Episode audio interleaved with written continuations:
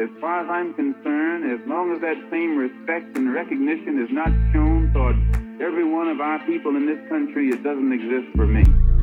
And during the few moments that we have left, we want to have just an off the cuff chat between you and me. Us. We want to talk right down to earth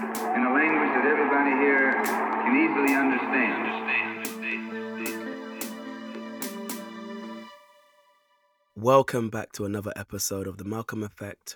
Today I'm super excited to be in conversation with an individual whose work I have followed for quite some time and has significantly shaped the trajectory of my own politics. A committed and principled Pan Africanist. Kambale Musavuli, thank you and welcome to The Malcolm Effect. How are you? I'm doing okay. I'm doing okay, and I'm glad to be in conversation. And I'm definitely looking forward to what we will be sharing on this uh, podcast.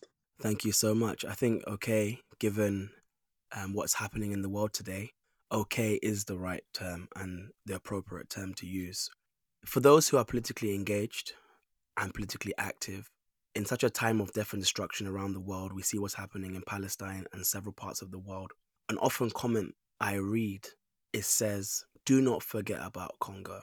And whilst I've tried to amplify the voices of those who know what's going on, a lot of the time it's quite difficult to maybe perhaps filter through what is actually happening, what are the causes, where do you start telling the story from, and how do you write the history of the Congo in relation to what is happening today. So we're going to go to more specifics, but I guess as a broad first question, what is happening in Congo today? There is a genocide happening in the Congo. There is a silent genocide. There is a hidden genocide. As you pointed, many people around the world do not know that there is a genocide taking place in the Congo.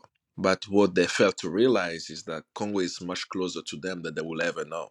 Congo has given to the world so much from its land, from its resources, and even from its people through um, ref- uh, referencing slavery and it continues till today. But modern day Congo, uh, since 96, has seen the loss of over 6 million lives. Some will say 10 million, and I usually argue, just as it was with King Leopold in the early 1900s, it's the same with Congo today, that millions have died, and we will never know how many millions have died, unfortunately, all to get access to resources for modern day technology your cell phone, your laptops, your electric vehicles, and so on.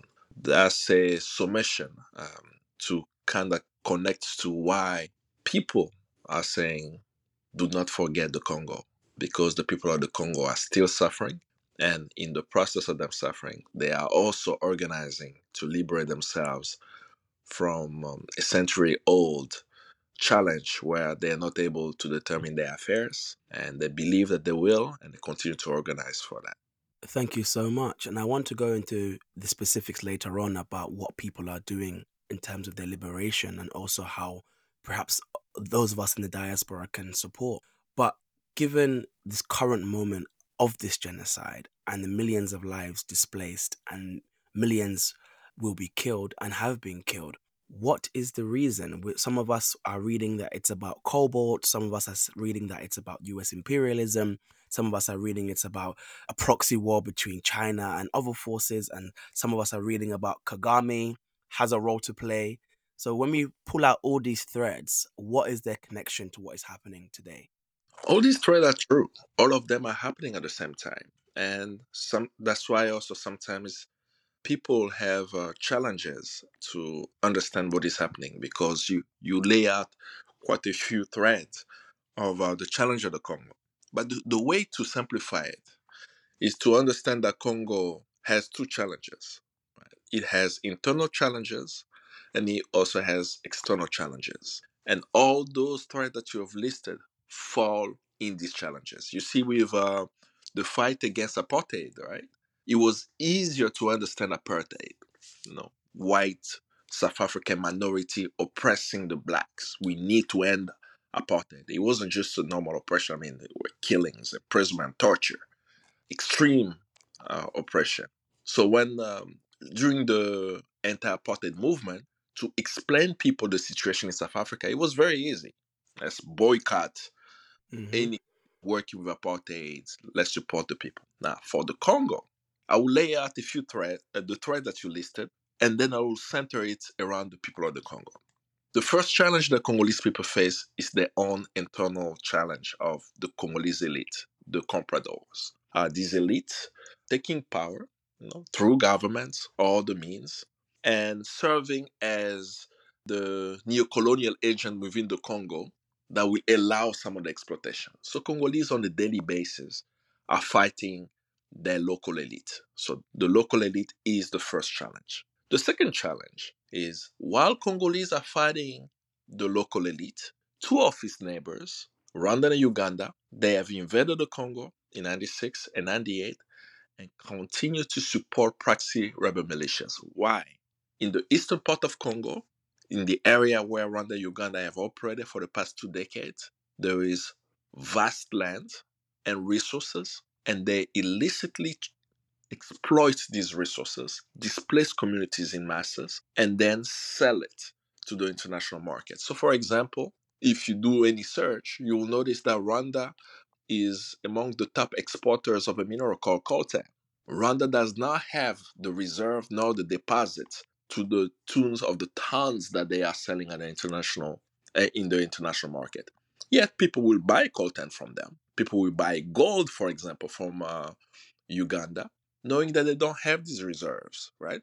So, and then there have been numerous UN reports that have documented what Rwanda and Uganda have done in the invasions, in the killing, in displacement of population, and the illicit trade of mineral resources in the Congo. So the second thread is neighboring countries, Rwanda and Uganda specifically. The third challenge of the Congolese, right? So think about a circle. So we're still going through that circle. The Congolese are still there. They're dealing with the local elite. Mhm. They have challenged neighboring country, Rwanda and Uganda. And the third one is foreign governments. And I'll be specific on that one. The foreign governments the Congolese people have to deal with is the United States and the United Kingdom. Why the United States and the United Kingdom?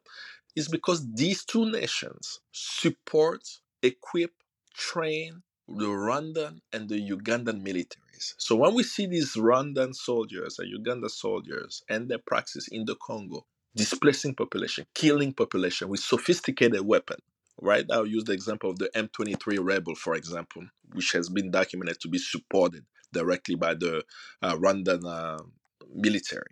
That uh, Antonio Guterres, the UN Secretary General, in an interview with France 24, he says in the interview that the UN forces are inadequate to stop the M23, and he adds because they have sophisticated weapons. So the M23 rebels have night vision goggles, some rockets and missiles that reaches far, far than before. Right? So if the UN Secretary General can say that these rebels have sophisticated weapon, and you look at the weapon cache, uh, ammunition cache, is quite sophisticated. They are getting it from the Rwandan military. Now this Rwandan military is funded by US taxpayers' money and you and the United Kingdom. Not only that, the United Kingdom has been is trying to fund a refugee resettlement program, if I should call it that, taking um, migrants from the UK. yes in the UK to move them to the to Rwanda, right? Yep. To over over 150 million euros or pounds, I guess. So when you see that the United States and the United Kingdom are supporting financially nations destabilizing the Congo, and that has a direct impact to the livelihood of Congolese. So we have now three, right? Local elite, Mhm. neighboring countries, and foreign government. The fourth one is the multilateral institutions. In this case, I will point to the World Bank and IMF. The World Bank and IMF have written the mining laws of the Congo. Right now, it's been revised, but the, before the revision, that law was written by the World Bank, including also the forestry laws, which has allowed for multinational corporations to be able to access resources in shady deals and pretending to be transparent by saying, let's disclose this contract and so on. So these multilateral institutions, such as the World Bank and IMF, I could even co- uh, include the United Nations, the inadequacy of the UN to even hold nations destabilizing the Congo accountable. These institutions have also played a role of destabilizing the Congo. So we want local government, neighboring countries, foreign government, multilateral institutions. The next one are multinational corporations. We have corporations such as Glencore getting access to cobalt, a penny on a dollar. You know, the, there have been documentation of the exploitation of Glencore specifically around paying royalties to Dan Gertler, the Israeli businessman who has crewed the Congo for over two decades, where he will get mining concessions from the Congo, from uh, Congolese officials, of course. And he does not have any experience in mining anything. He just takes a piece of paper showing that he owns XYZ land, which has copper or cobalt, take it to the London Stock Exchange, and this uh, mine is valued at millions of dollars. So he resells the mining concession to be Glencore and others, and then of course take some of the money and give cuts to Congolese officials, right? And then Gertler's uh, practice was exposed by the Justice Department in the United States uh, because there were investors who sued a US hedge fund, right? And they exposed that there was some type of shady deal by this US hedge fund called Och-Ziff. And Och-Ziff, in the lawsuit brought against them by the Justice Department, you can read the judgment and you see the appendix where Dan Gertler is bragging about having control of the Congolese government, where they even list, right, after text messages and requests from Dan Gertler to make illegal payment, which we call briber, bribes to Congolese official, they literally are listing in the table up to $20 million, right? It's one of the payments, it's not all the payment, up to $20 million of money sent from Och-Ziff, the hedge fund in the US, right? Right on Wall Street to the account of two of three people, two Congolese officials and then Gertler, right? Money sent to the president of the Congo, Joseph Kabila, and money sent to Augustin Katumba Mwanke, who is now deceased, was an advisor to the president of the Congo. So when you see that, you have hedge funds, right? The financial sector, you have multinationals uh, implicated, you know, getting shady deals, and Glencore got access to that mine that uh, Dan Gertler had, continues to pay royalties to him while he is under so-called U.S. sanctions? So multinational corporations, and so many of them to list. Uh, Freeport McMoran is one of them. AVX is another. And in um, 2002, the UN published a report on the illicit trade of minerals in DRC and listed 85 international companies, many of them US or with US investors, yet their home countries did not hold them accountable. So the fifth challenge now is the multinational corporation. The sixth one, I would say, is the NGO industry, the charity sector, right? And the reason why I'm bringing that up is I've often said that Congo does not need charity, Congo needs justice. It's because when we hear the narrative of the Congo, we get lost. We people are saying millions of people are dead, hundreds of thousands of women have been brutally raped, but yet they dare say who is killing them in a succinct way and why are they being killed. And then after they make this speech, then these NGOs say, please donate to us. And we found out too, for example, right? This is public information, right? That CARE, which is an NGO, right? An international NGO, while advocating for support of communities on the ground, was also receiving money from Banro, the Canadian mining company listed in numerous UN reports for the pilfering of Congo's resources. So the company is looting for the corporate social responsibility are funding the NGOs doing work in the Congo. So when you look at the six forces against the Congo, right? Local elite, neighboring countries, foreign government, multilateral institutions, multinational corporations, and the charity uh, machine, the NGO machine. Think about them as tentacles holding the Congolese hostage to determine their affair. While the Congolese are trying to go vote, right, which they did on December 20th, what happened yesterday on the 23rd? Two cities are no longer under Congolese control because the M23 rebel decided to launch an attack against two cities. But Congolese are discussing the elections, right? The electoral challenges.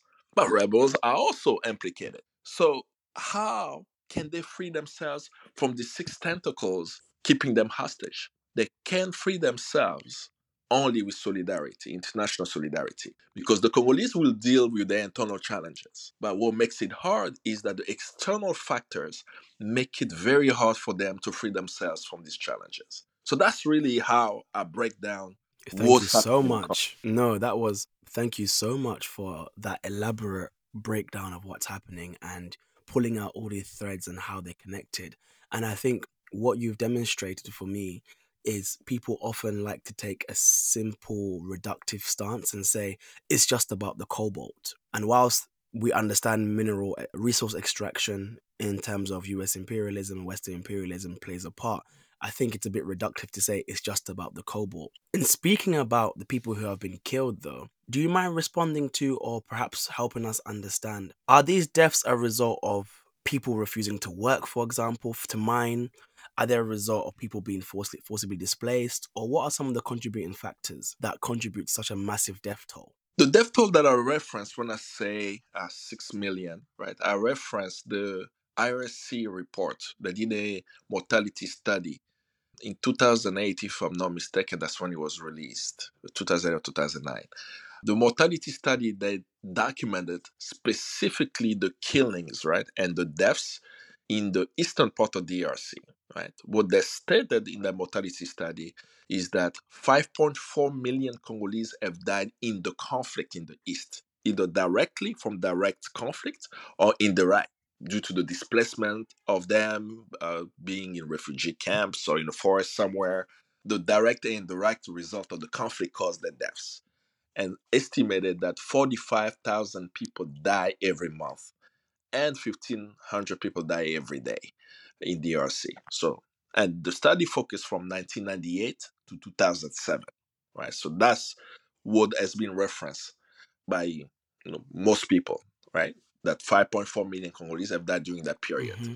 But we know that the conflict has gone beyond that, right? And, and this conflict I'm speaking specifically about is the destabilization effort of Congo's neighbors, Rwanda, Uganda, in the eastern part of the DRC, where they have boots on the ground and proxy rebel militias going and killing. And just as I mentioned a day ago, the M23 Rwandan backed rebels have taken over two towns again, right? and people get killed, people get buried alive, wow. people get raped, and it's so horrific.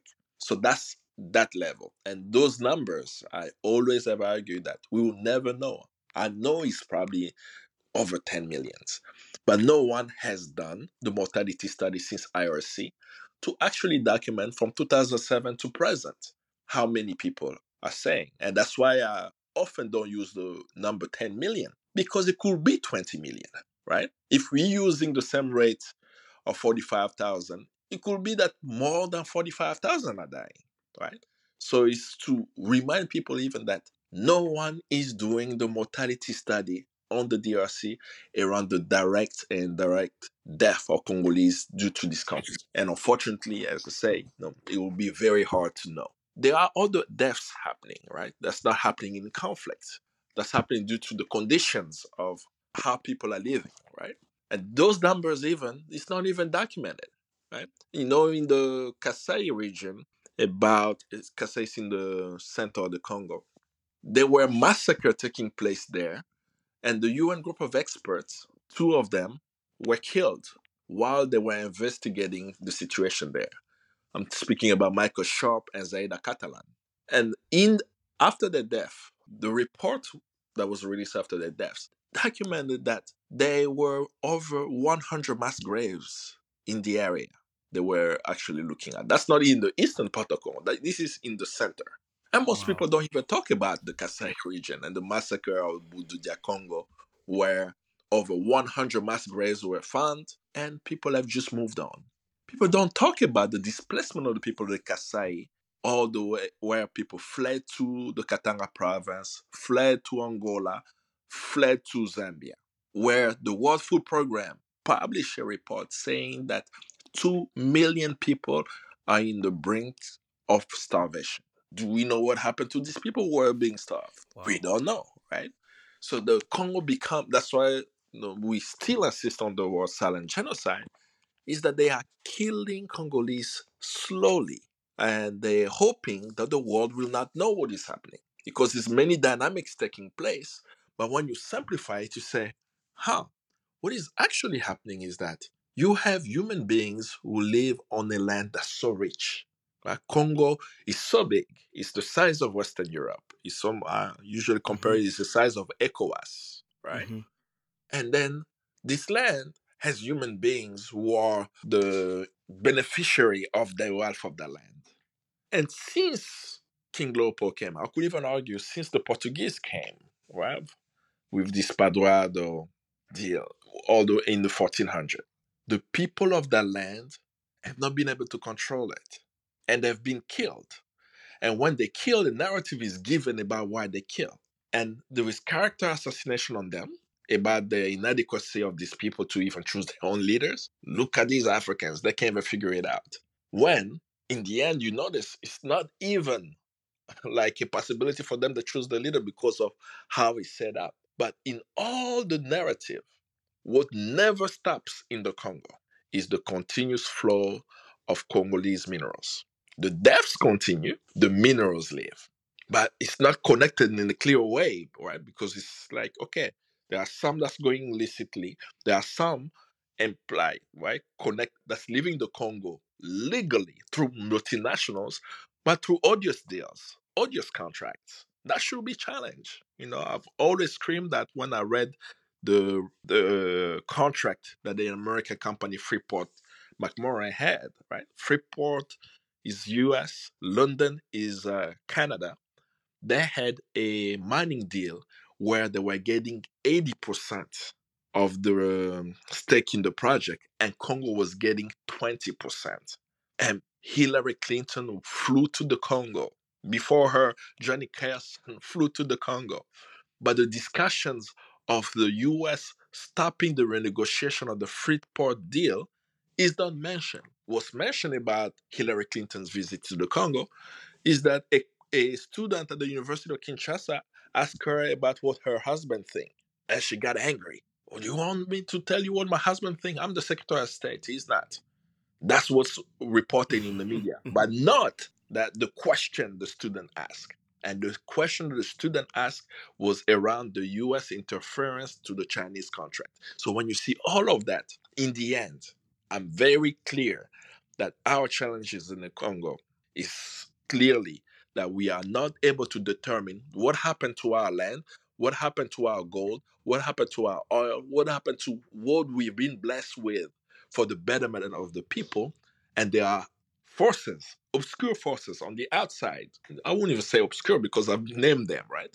There are these forces interfering on the outside to make sure that the minerals flow while the Congolese don't have control of the land.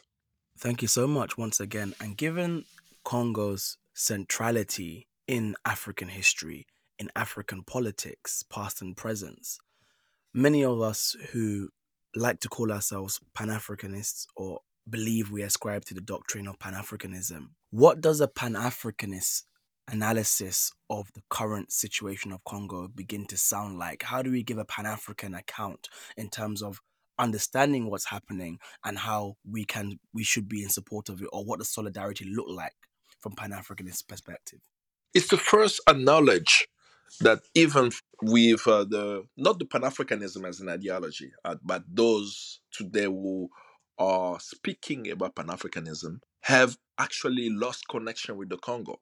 And I've been in many spaces where I speak to other Pan Africanists to actually understand their analysis. We are in 2023. People are still quoting Patrice Lumumba. I appreciate that. I appreciate that we know the achievement of Patrice Lumumba. but we don't know contemporary Congo. But if we put that in context, we have a young man in Harlem, Malcolm X. At the time the crisis in the Congo is taking place, he's talking about Moise Tshombe. He wasn't talking about Moise Tshombe 20 years or 30 years after Moise Tshombe existed, right? He was talking about Moise Tshombe when Moise Tshombe was doing the secession in Katanga. He said that Patrice Lumumba is the greatest man, black man who's ever walked the face of the earth. And he had that after that sentence, why, right? He says, because it could not be bought. But when he's making those statements, is around the time Patrice Lumumba is existing. Oh no, after his assassination and so on. But he's speaking about it in like concrete uh, at that time, right? Contemporary time of Malcolm X. Today, the Pan African movement globally has forgotten that in 2023 we have Congolese who are fighting for their liberation. I'm not saying that we have to look for the next Patrice Lumumba. I'm saying that we should be very well versed about the situation in the Congo. That when Kagame, President Paul Kagame, visit Benin, and that a journalist in Benin asked him a question, and that he referenced, right, in the response to his question, because they asked him a question about the Congo, he referenced in his question about the Congo the Berlin Conference, right? and start hinting at that we need to revise the borders, that journalist should be able to know contemporary Congo about the fallacy of his statements and be able to describe that the situation in the Congo as it pertains to Rwanda's invasion is not the Berlin Conference, right?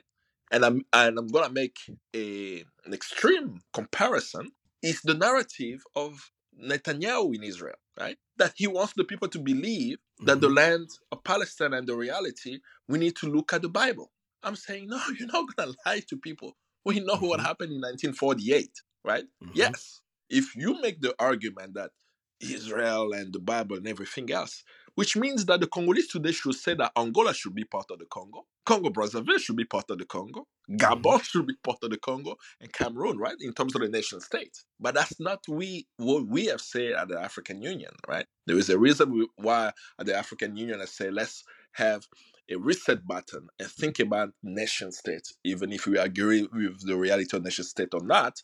But we build a unity we should not split an African country. We should talk about a bigger conglomeration mm-hmm. of countries. So anyone who's talking about balkanizing a country that should already hint. So where are the Pan Africanists in knowing contemporary Congo, the forces at play? No, there are progressive forces. They may not be as sophisticated as we want them to be, right? They may not have the media presence that's necessary. Uh, they may not have the connections that's needed. But how did Malcolm X connect with the Congolese? He didn't have Twitter, he didn't have Facebook, mm-hmm. Mm-hmm. but he could talk at the Audubon Ballroom about what's happening in the Congo to the people of the Harlem. If you can understand what's happening in Mississippi and Alabama, you can understand uh, the situation in the Congo. So that's how I worry about the Pan African movement that it it is stuck in 1960 in its analysis of the Congo and it, it assumes that nothing is happening, right? That no, there are not progressive forces. There are young people who have lost their lives fighting one of the most brutal regimes, and people don't even know about that. Luc Nkulula, I, I always bring up his name. This young man, the way he died, they locked him in his house and burned him alive. Who around the world is talking about Luc Nkulula? And you listen to what he was saying about his hope for Congo Rossy Tshimanga, another one who was organizing protests against the Kabila regime with a host of young people, right? But they knew that we didn't have political space. They learned from the Sudanese. They learned from Girifna. If you look at how Girifna in the early, uh, in the 2010 time, right, in Khartoum, when there was no political space, they used culture, right? They will do like a play, this one minute play a group of people will come into a space, do a play for one minute, and then disappear because the state did not allow them to organize protest. The same thing happened to us. You could not organize protest. How did Congolese start organizing? They start organizing during football games. I have yet seen someone write a succinct article about what the Congolese people did during the football games. Can you imagine? that we will play in the African Cups of Champions, right? And the Congolese team will play very well and the stadium will be filled as soon as the Congolese score while the people are chanting, right? The Congolese are saying, Kabila, Oyebela, Mandesidi, Eloko Silakate. I will translate that. They are chanting for a score by saying, Kabila, you should know that your presidential term has ended. Everything in the world has an end. How many people knew this was happening? Right? People would celebrate the Congolese team Mhm. winning the African Cups of Champion. I mean, it was so bad that we actually won the African Cups of Champion. That the players, whenever they flew back into the country, right, that the state was so afraid that during the jubilation, people will organize politically that they did not allow the team to have a celebration with the masses. They landed at the airport, they put them in the bus, people were waiting in the street. The cars did the the vans in which they were in went straight to the hotel. They had the celebration. Think of it. The Congo won the African Cups of Champion.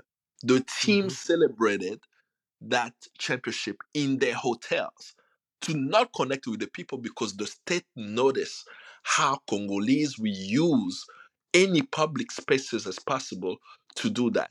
And then we moved from the football games to the churches. People will literally go to the church. They're not even Catholic. They're not even, even Christian. They will go to the church, and after the church service, the protests were starting from the church. That's how Rossy Tshimanga was killed. Rossy Tshimanga was one of the young people in one of the areas in Kinshasa where a protest was supposed to start from the church. When they were about to come out, the police was outside of the church and he came to protect the civilians and the police shot him inside of the church. Nobody knows this story. So those are the challenges that we face Mhm. about telling the story of resistance of Congolese today to the Pan African movement for people to not assume that we are just observing. Exactly. No, exactly, absolutely.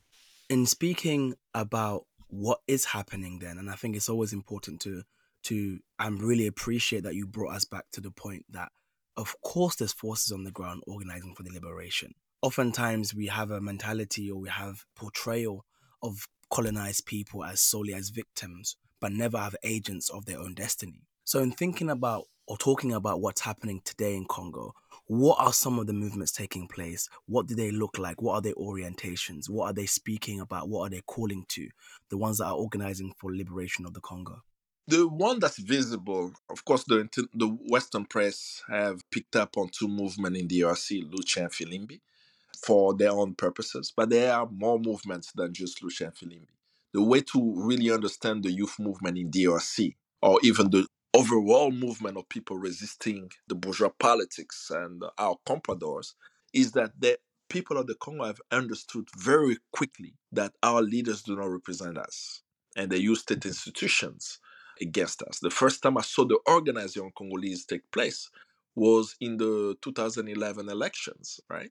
And the the way I saw it in 2011, I also saw it around 2006, is that Congolese quickly knew. I mean, unfortunately, people don't use BlackBerry as they used to. They noticed that when we were organizing protests, right, the government of the Congo had this habit of shutting off the internet.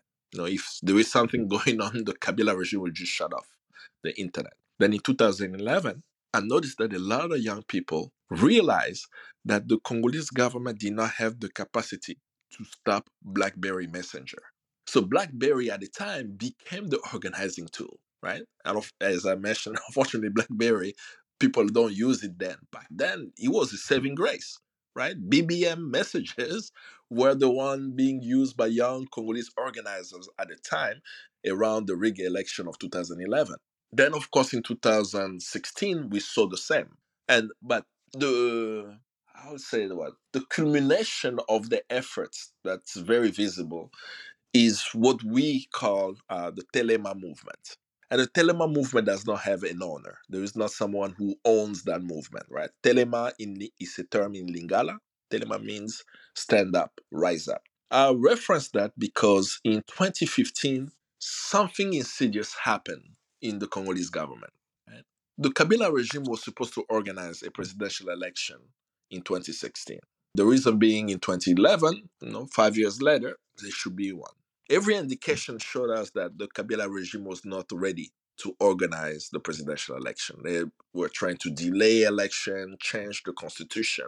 And one of the things that they actually introduced as a tactic to delay election was this process of uh, census. They said, right, and they actually introduced a bill in our National Assembly. They said that before we do presidential election in 2016, we must organize a national census. And because we'll do the national census, it will we'll have to extend a little bit the years when the presidential election will take place. Congo is the country the size of Western Europe. Uh, we have challenges around infrastructure connecting the whole country well. So it was clear that this bill was to delay presidential election. When uh, it was introduced, it was passed in the National Assembly, right? And I'll tell you when it was passed. It was passed on January 17th, 2015. January 17th, 2015 was a Saturday. January 17th, 2015 is a public holiday. It's an official public holiday because it's the anniversary of the death of Patrice Lumumba. So members of parliament of our, of our National Assembly decided to go to the National Assembly on a Saturday on a public holiday to pass this bill, which after the vote moved to the Senate. And when that took place, one of the opposition leaders decided to make a call to the population and let the people know this happened. We cannot let that just happen, right? The people of the Congo have the duty to do something about what is unfolding.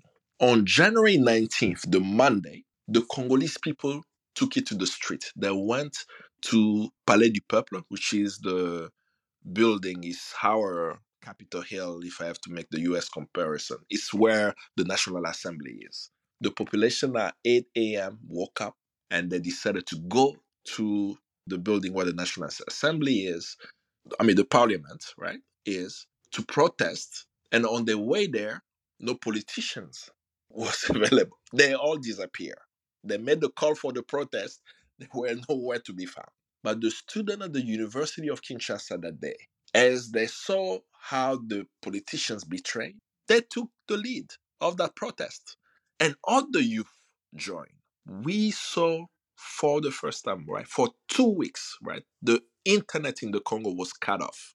That we saw how from the, the organizing effort of the youth of the Congo, right, that a hashtag was created called Telema to share information about what was happening on the ground. People figure out how to connect to VPNs and sharing information. And there was a collaboration between the Congolese diaspora and the Congolese youth on the ground.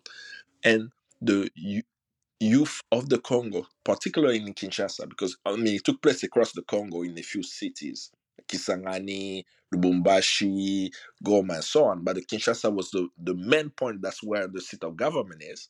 In the protest, the, the youth they were able to shut down a city of 15 million people for two weeks. These young Wow. people in January of 2015 shut down the city of Kinshasa. The internet was cut off. They didn't know what to do. And it was so bad, right? Because it was a contention between the people, mostly young, and the police and the military. They were killing young people. They were shooting at them. It was so bad. Even Human Rights Watch published a report that they were the the military will literally go to the hospital to steal the dead bodies. Human Rights Watch actually documented that. Oh Why? God. To to decrease the number of deaths that were being reported, right? But beyond that, something happened. I've no I- at that time I was in the diaspora as well.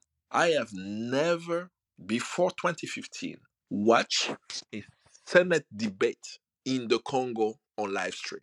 Even today, it doesn't exist. You can go online and say you are watching the Senate debate. Two weeks after, since the bill moved to the Senate, every single day, senators were debating in the Congolese parliament, right? The bill, it was live streamed. So, what was it live stream? It was live stream for the the diaspora, not the people in the Congo. There was no internet in the Congo. So if there is no internet in the Congo and they are live streaming the Senate debate, it's so that the diaspora is aware that they are trying to resolve an issue. And the debates were interesting. Most of the senators were saying, "We don't, we cannot pass this bill. Why? Don't you see what's happening? They know our houses. The people have already spoken." And surprisingly, the day of the vote for that bill, the Senate voted against the bill. And I still remember the president of the Senate, what he said, right? He actually spoke in Lingala. He didn't speak in English uh, or, or French, actually. He did not speak in French. He spoke in a local language, right? Mhm. After they did the vote and did not pass, he says, Ba papa, ba mama, bandeko, lelo, to vote oyo.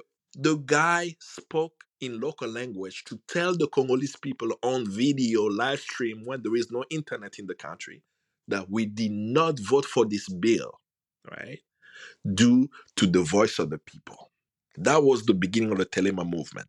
There is no political party that can take credit for that. There is no one youth movement that can take credit for that.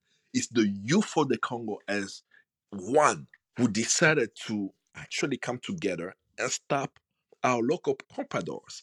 But they paid a heavy price. Mhm. You know the price that they pay? In March of 2015, I think March or April, Human Rights Watch report that they discover a mass grave in Maluku, in the outskirts of Kinshasa. And in this mass grave found, there were 400 bodies. And they are calling on the United Nations and the Congolese government to investigate this. This is the response of the Congolese government that the bodies in this mass grave are bodies of people who died in hospitals that their families have never come to collect. So they went to the morgues and said, Nobody coming to collect these bodies, let's just get rid of them. And it's also bodies of fetuses. Wow. We know, I know with every fiber in my body, that those 400 bodies are the bodies of the young Congolese who rose up at, in the Telema uprising.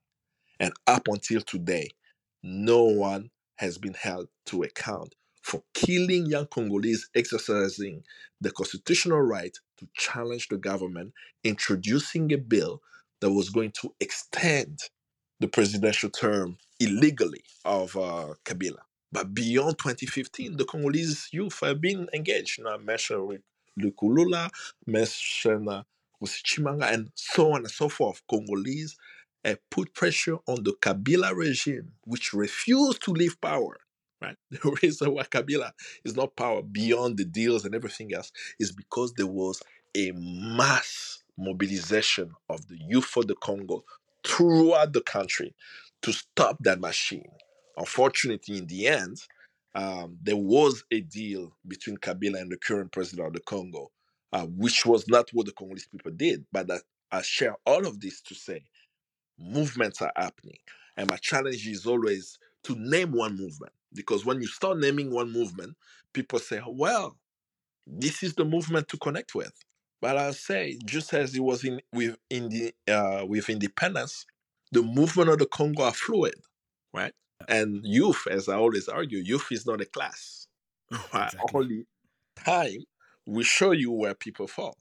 The fundamental support to give the people of the Congo is to support their action and lifting up their stories and uh, shy away, in my view, in naming people. I, I know some of these youth leaders, I know some of these uh, youth organizations, but I want a coalition. It's like um, in the case, uh, I'm sorry, I keep making the case of Palestine because that's what is present to the people, right? Of course. No, people do not know the movement fighting for liberation. The only reference is Hamas, Exactly. but there are vibrant movement in Palestine fighting for the liberation of Palestine. And what we are doing is providing the support to the Palestinians, right, for their liberation uh, without knowing uh, not every single organization, because what he also does on the ground, uh, sometimes it causes internal contradictions Exactly.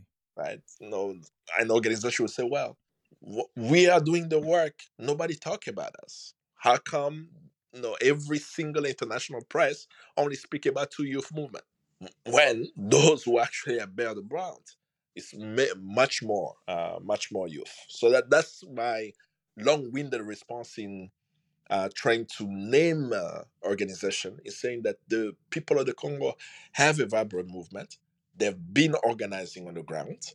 Some have resources, most do not have resources. But our goal on the outside is to connect organically with this movement that, that uh, this movement that share our values, right? And for me, the values that I look for is I look for movements in the DRC who are not just nationalists. Mm-hmm. Because I am always share with young Congolese that I work with. Like my fear is that we start thinking that we are the only one being oppressed. You know, Western Sahara is not free; they're still colonized. So we should also be aware of what's happening there. So I start thinking, uh, uh not thinking, I'm, I start engaging them from a process where I want them to think bigger than just the Congo as a nation. Think about the African continent and the diaspora, and also all the oppressed people of the world beyond just the Congo. Thank you so much. And I guess finally, then, in the spirit of keeping things current and contemporary and rooting our analysis of the Congo in the present, briefly, the elections. What's the stakes right now? Who are some of the front runners? What are their I guess, orientation. And yeah, what are the stakes right now for this election? The stake for this election was to really break with the, the nepotism, with the exploitation of compradors, the use of state institutions for personal benefit by those in power. That's what the people were worrying about as one of the issues. The second one was about peace and security right? The president of the Congo, the incumbent president of Congo, promised peace uh, to the Congolese people. Five years later, we still don't have peace. And then it was planned for us to have a presidential election with three other elections taking place at the same time. So we had a general election with four elections running parallel. Okay. And uh, in those elections, it was scheduled to take place on December 20th. I can confidently say that on December 20th, 2023, there was no elections in DRC.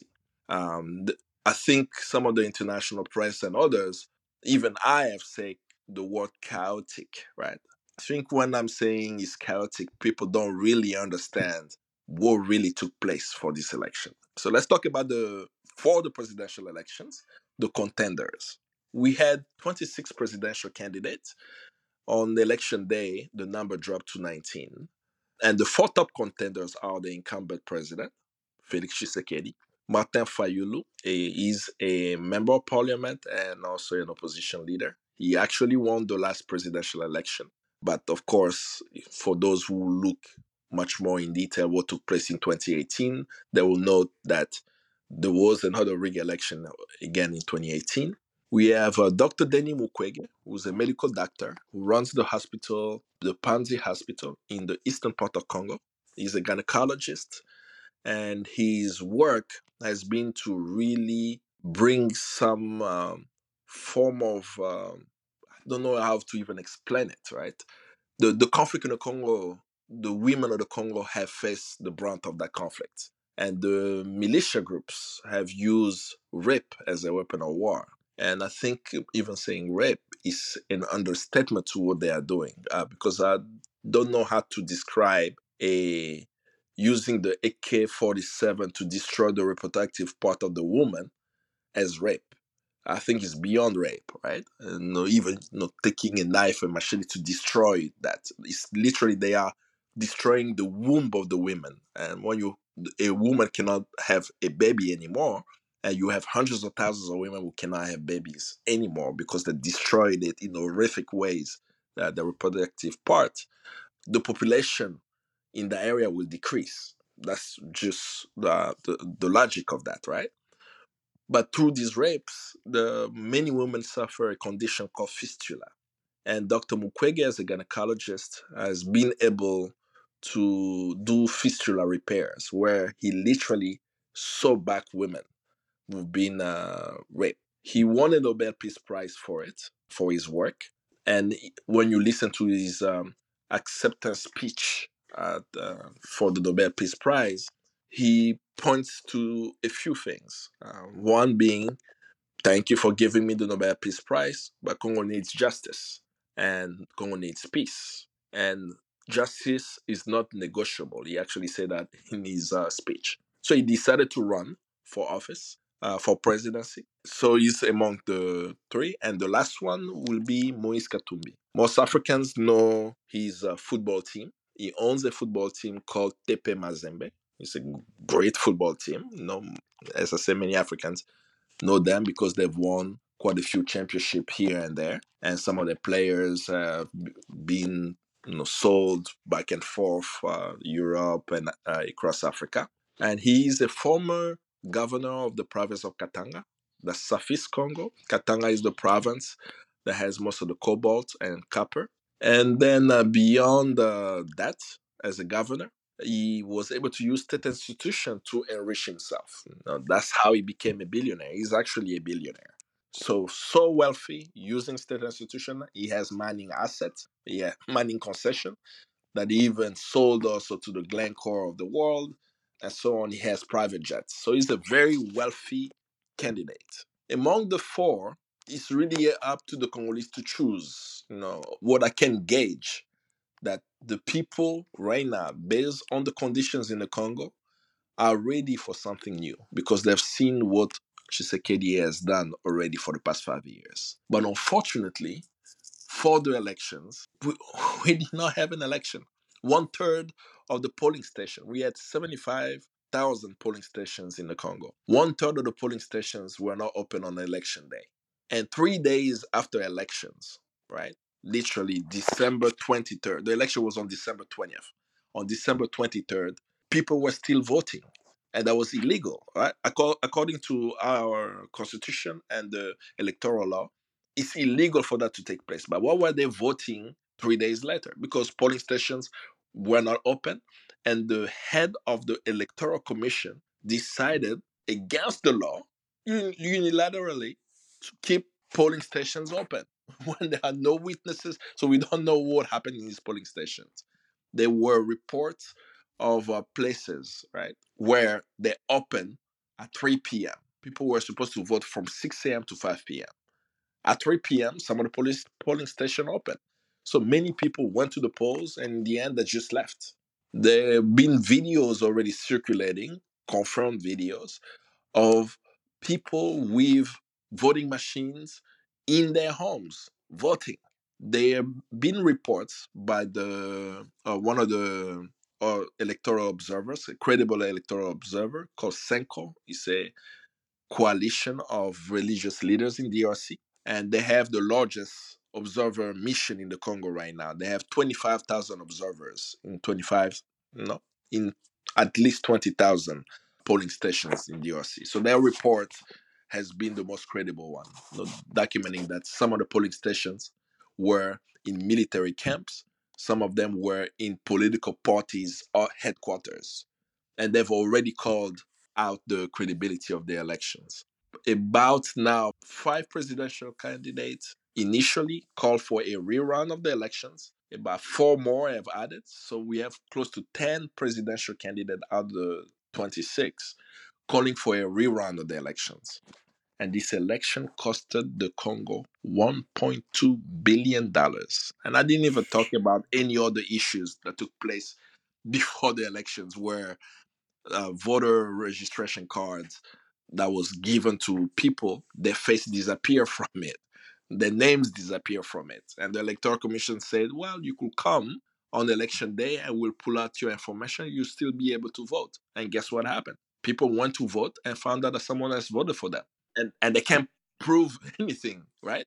They said, well, it wasn't me. I said, well, someone came here with your information and voted already. So saying that there was an election is really not what happened. Calling it chaotic, I think, is also being nice to the regime. Unfortunately, what we we are witnessing right now is that the current regime of Tshisekedi plan to rig the elections and because one one thing positive I can say about this presidential election, right, that I can say very confidently, is that the people of the Congo went to the polls and there were no electoral violence. Because many people assumed that there will be chaos. No, people did not, right, engage in that.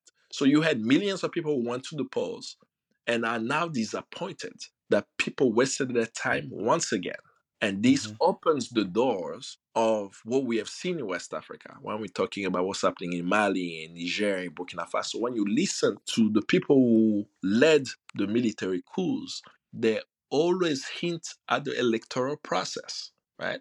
Of how these leaders in the electoral process took state institutions for granted for personal benefits. I mean, even lately with Gabon, even if we call it a palace coup, when you listen to the statement of the coup leaders, they are hinting at what Ali Bongo did in the elections, right? And the same Yep. thing is happening in DRC. So when it happens, and then a few weeks from now, you know, God forbid, something drastic, such as you know, people checking out of the democratic process through a coup or other means happen, the first thing the so-called international community is gonna call for is, well, Congo cannot be part of the African Union because we have coup leaders. There will be all these different sanctions. But right now, no one is sanctioning the regime for rigging the election. But the actions of the people, if and when it occurs to sanction the state, will be seen as a negative action from the people. So that's where we are in the Congo as we analyze the presidential election. And as I mentioned, unfortunately, on December 23rd, the M23, Rwandan backed militia group, so, restarted its attack on the Congolese soil and have taken over two uh, Newtown in the eastern part of the Congo in the midst of us discussing the elections. Thank you so much. We're coming to the end of time now, but I can only say, please, people, Kambale is on social media. I highly recommend following him. Highly recommend engaging with this, the things that he shares to keep up keep up to date. I will also be trying to get involved in how we can support what's happening in Congo. So watch out for that, and I'll post about that soon. Thank you, and peace out.